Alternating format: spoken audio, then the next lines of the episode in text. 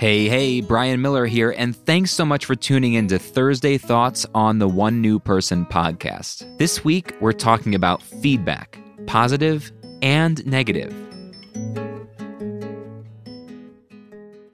The big news this week is my book, Three New People Make the Most of Your Daily Interactions and Stop Missing Amazing Opportunities, was reviewed in Publishers Weekly.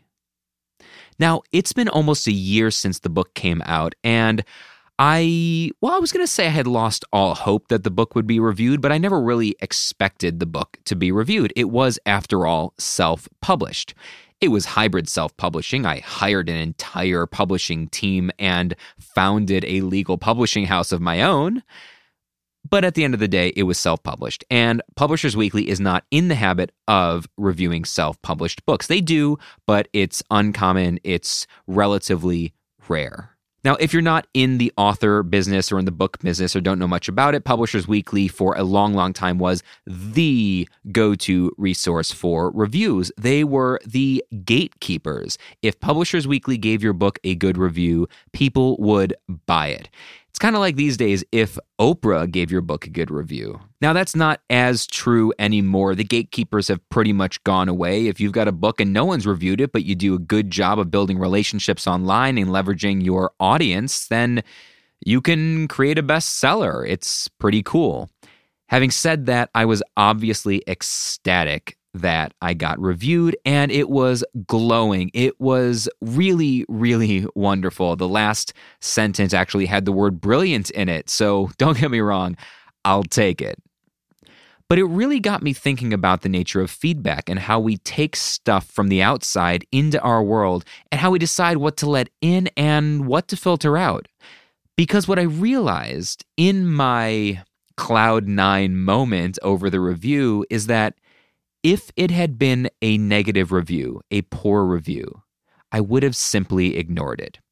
I mean, it would have hurt my feelings for a moment, but I would have hand waved it. I would have said, well, that reviewer just didn't know what they were talking about, right? There are so many things I could have justified to myself. They don't like that particular type of book. They're not into self help. They didn't like the colors on the cover. Whatever. My grandfather, Pa, is a brilliant amateur artist, a lifelong amateur artist. He's never painted or drawn professionally, which is to say, he's never been paid for his art. He was a dentist by trade, a very successful one, but a dentist. And there's hundreds of paintings all over their house, stacked up, and many of them on the walls, but many, many more in rooms and on the floor and closets. And I've got a ton of them up in my house. So do my aunt and uncle and my dad and my my cousins. It's it's a big, big deal in our family. He is an exceptional artist.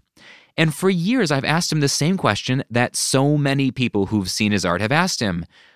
Why don't you put it into the world? Why don't you donate it to a museum? Why don't you try to sell some on commissions? And his answer is always the same. He says no. He's not interested. The reason he makes his art is because it brings him joy. And it brings his wife, my grandmother, joy, and my cousins, and his kids, and, and our family. But he doesn't want it in a museum. He doesn't want it out there in the world because he doesn't want anybody else reviewing it, positive or negative. I mean, he thinks it's nice when someone from the outside world comes into their house and sees his art and tells them how much they enjoy it, but that's not why he makes it. And so I, I think he's right to decide he doesn't want it in front of other people because he's decided precisely who his art is for. It's for him and his wife and his family.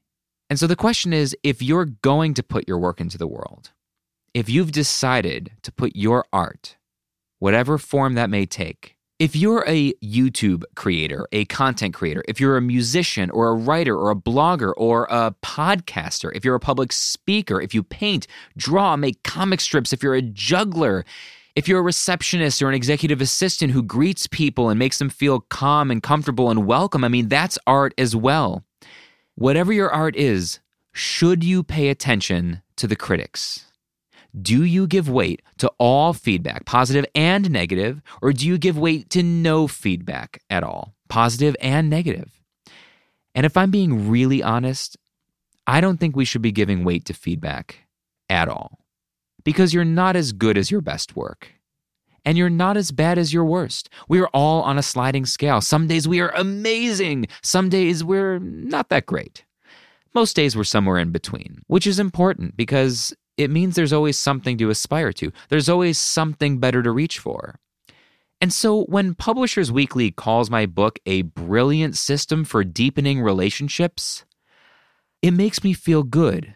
But the way I want to leverage that good feeling is to internalize it as part of my new self confidence, to make me feel like a more confident artist, more willing to take risks, more willing to put my work into the world. In other words, I want the review to make me feel better about the positive impact I can have on the world, and for that to be the result, not the review itself. Listen to critics, positive and negative, but if you're going to get excited about the positive ones, you have to get upset about the negative ones. And that doesn't seem like a great trade off. I think much better to take them all in as is and say, okay, that's one person's opinion. That person loved it. That person over there, they didn't love it. But I'm doing my work for the people who care. And as long as, in my instance, people come up to me after speeches and they buy the book because what they heard on stage was so wonderful, they can't wait to dive in deeper, or they email me because a friend of theirs recommended my book and they read it and it really made a difference that day, then it doesn't really matter what Publishers Weekly said about it even if it was really positive. Because there's no such thing as Publishers Weekly.